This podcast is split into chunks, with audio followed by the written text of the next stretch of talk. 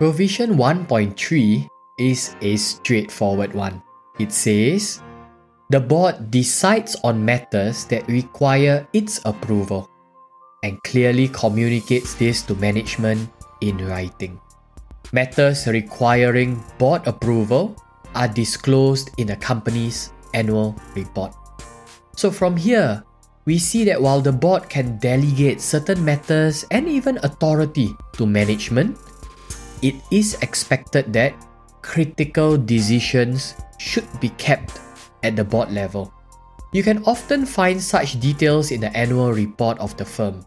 For example, if we look at Singtel's annual report, we see the disclosure that items requiring board approval include things like the group's strategic plan, the group's annual operating budget, the group's risk appetite, its acquisition and disposals of investments exceeding certain material limits, its dividend policy and payout, and its issuing of shares. So, to be clear, this is to show the difference in authority between the board and management.